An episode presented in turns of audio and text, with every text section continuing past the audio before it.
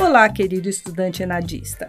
Sou Tânia, focal Enad, aquela pessoa que vai acompanhar você durante todo esse período de preparação para esse importante exame. Juntamente com seu coordenador, estaremos sempre juntos ao seu lado para ajudá-lo. Este vídeo tem como objetivo de ajudar você a se cadastrar no ambiente gov.br. Agora você já sabe que você está inscrito para a prova ENAD e vamos ter algumas orientações super importantes. A primeira é como você deve se cadastrar no site gov.br. Esta tela que você está vendo é a página inicial. Logo que você coloca o endereço eletrônico lá em cima do seu computador, esta é a tela que você verá. Você vai clicar em Entrar como estudante. Automaticamente será direcionado para outro ambiente, em que você verá duas situações. Uma, acesse a sua conta outra situação, crie uma caso você já não a possua. Vamos lá, como fazer isso? Se você já tem uma conta, clique em Acesse sua conta com CPF e siga as orientações da próxima tela. Na barra lateral, há um botão de acesso ao ambiente do aluno. É só clicar e acessar o questionário do estudante.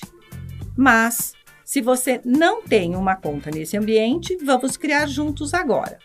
Veja a orientação. Criar uma conta no portal gov.br.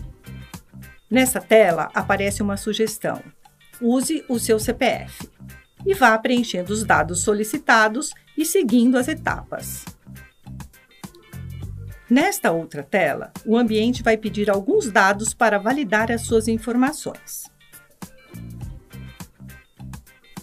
Na próxima tela de cadastro, você deve escolher uma das opções para ativação da sua conta, e-mail ou SMS. E também é hora de cadastrar uma senha. Sua senha deverá conter letra maiúscula, letra minúscula, números e um caractere especial. Depois de criada, salve a sua senha e anote em um local, pois você vai precisar dela muitas vezes para acessar esse ambiente, para saber seu local de prova e outras informações. Nessa tela, o ambiente pede para você inserir uma foto e alguns dados. Alguns alunos reportaram dificuldade em inserir a foto. Uma dica: tirar a foto tendo atrás de você um fundo liso, sem quadros ou detalhes, evitar roupas listradas e ou com estampas, porque o sistema não consegue capturar a sua foto. Outra dica ainda é que você pode recortar o fundo da foto antes de colar.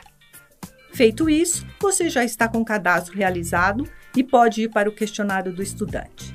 Essa etapa é obrigatória, mesmo que você vá pedir dispensa da prova, precisa responder a este questionário. Lembre-se que os estudantes de todo o Brasil estão se preparando como você, e instabilidades podem ocorrer no ambiente do MEC e NEP.